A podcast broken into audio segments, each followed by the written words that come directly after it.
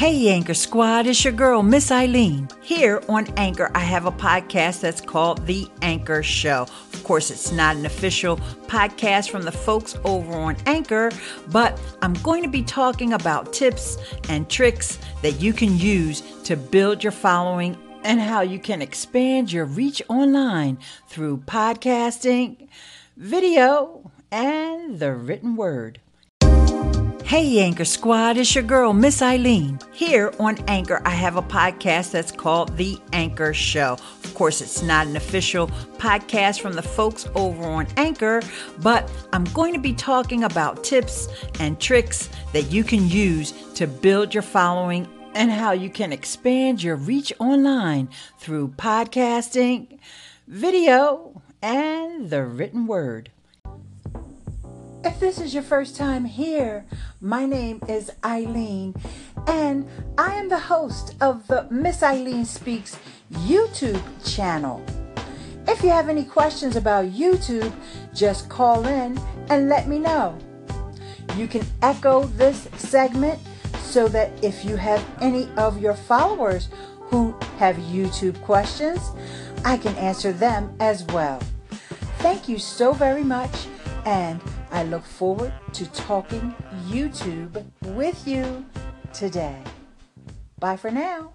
Yo, Miss Eileen, uh, follow up call on ripping audio from live streams to curate for podcasts. Absolutely, this is in contrast to what I was saying earlier, where I was just uh, talking on Anchor in Anchor terms about taking station content that is, of course, recorded live, just talking or whatever it is, and turning that into an Anchor episode, which becomes a podcast. Uh, you're talking about actually doing live video uh, via Facebook or presumably YouTube as well, and ripping the audio from that to turn it into an episode. Yes, spot on the money. It's an idea that me and Simon Simon Says have been talking about as well and it really is a useful tool because you can basically make one piece of content and then extract the, what you need from it out to all the various social media channels. You can keep your video on Facebook or on YouTube. You can take uh, a still from that video for Instagram or Snapchat, and you can take the audio for your podcast or your anchor. Makes total sense to me. Hey, Gary, thanks so much for the call in and the feedback about you know, doing a live stream and then converting that audio into a podcast. And, you know, that repurposing of content really does work well for a lot of strategies that I see out there. And I've done it a few times with my YouTube Live. I've repurposed it into my podcast and it worked out very well. The times when it doesn't work out, is I see that there are a lot of podcasters that want to use that audio file and upload it to YouTube.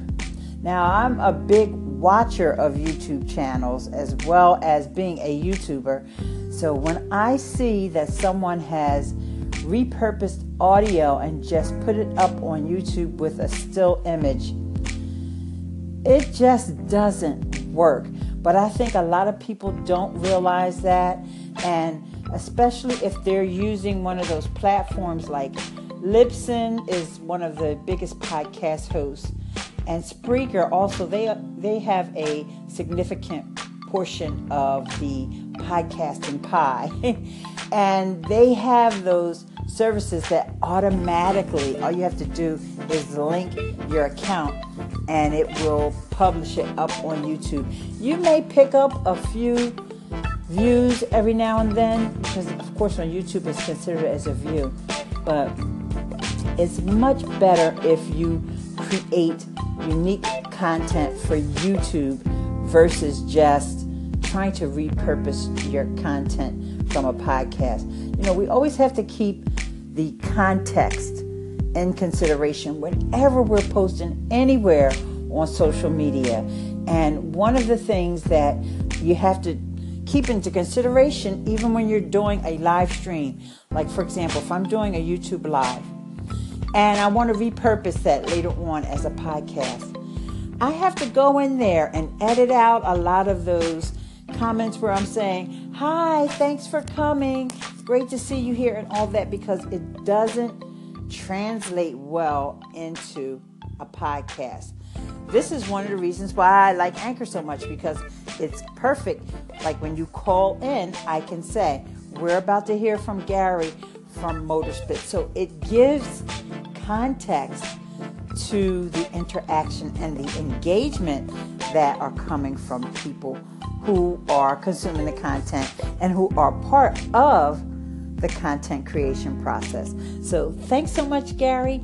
I hope to check out some of your YouTube videos very soon. Love ya. Awesome, Miss Eileen. Just absolutely awesome. Thanks for all the tips and tricks on live streaming, and I'm definitely going to try converting some of my previous live streams into a podcast episode. I did watch your video on YouTube as well regarding the new Facebook Live audio feature, and unfortunately, I don't have it yet. I'm so disappointed. I got so excited about it and I started planning in my head what I was going to use it for and what I was going to say and I wanted to try it out and uh, yeah, it's not available here in Canada yet. We always seem to get things last. Facebook doesn't seem to like us that much. But thanks for all the tips and tricks and uh, aside from converting video live streams into podcasts. Hopefully, eventually, I'll have the Facebook live audio so I can do a direct podcast. Oh, my dear Jade, you are so kind. You actually went and you actually watched my YouTube videos. I appreciate you. You are rather special, my dear. I wanted to just give you a little tip though about the Facebook Live audio. Right after I made that video, maybe about two weeks later, they moved the button. So double check. Try going live again. Of course, you'll hit the live camera icon and see if there's three little dots over on the right hand side. They call it the ellipsis.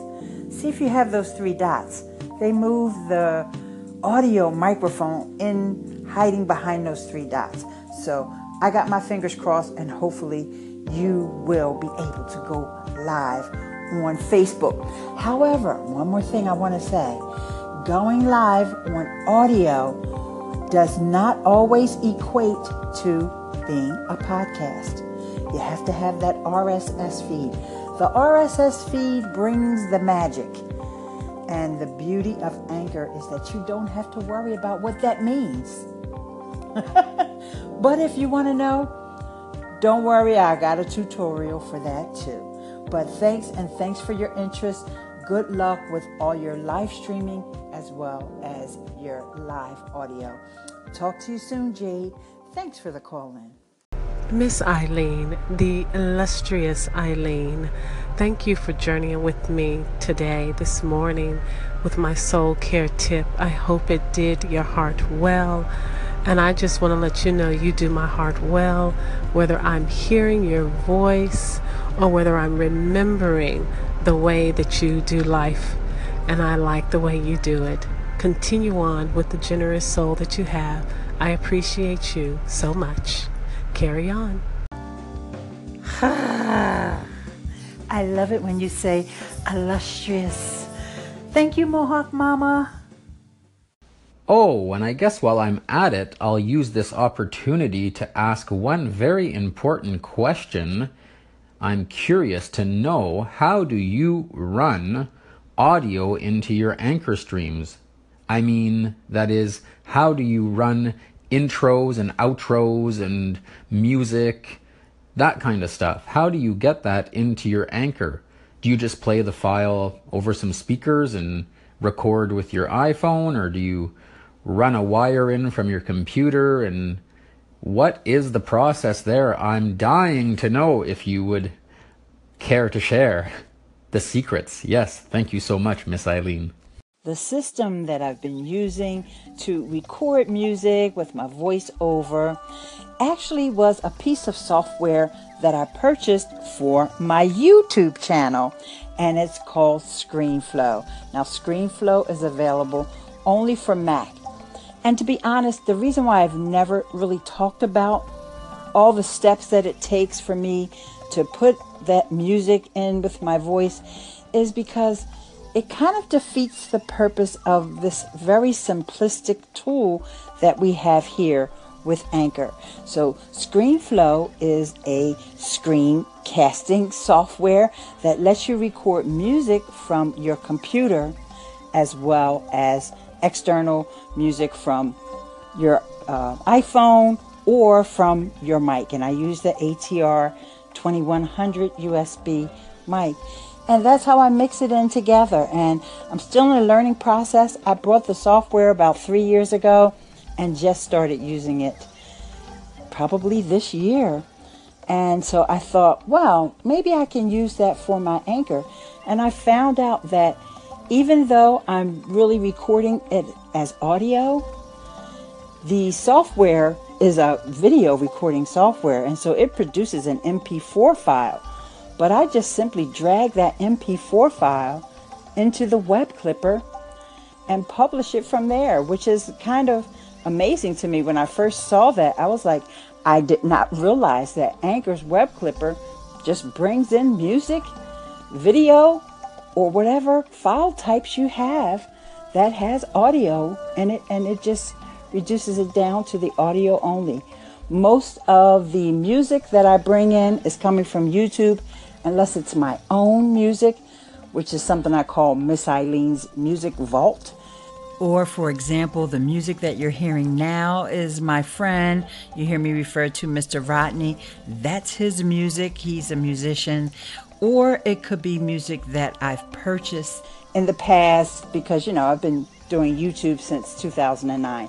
So, through the years, I've purchased different softwares and different packages that included music. And so some of that stuff's just been gathering dust in my hard drive. So now is the perfect time to drag it out and drag it over into the Anchor Clipper. So thanks for asking. And if anybody, Jade or anyone else, wants a tutorial on that, I will do it. But like I said, I don't want to defeat the purpose of this simplistic tool that we have that we can carry in our pockets. So thanks so much. And anybody have questions? Just give me a shout. Call in. Bye for now.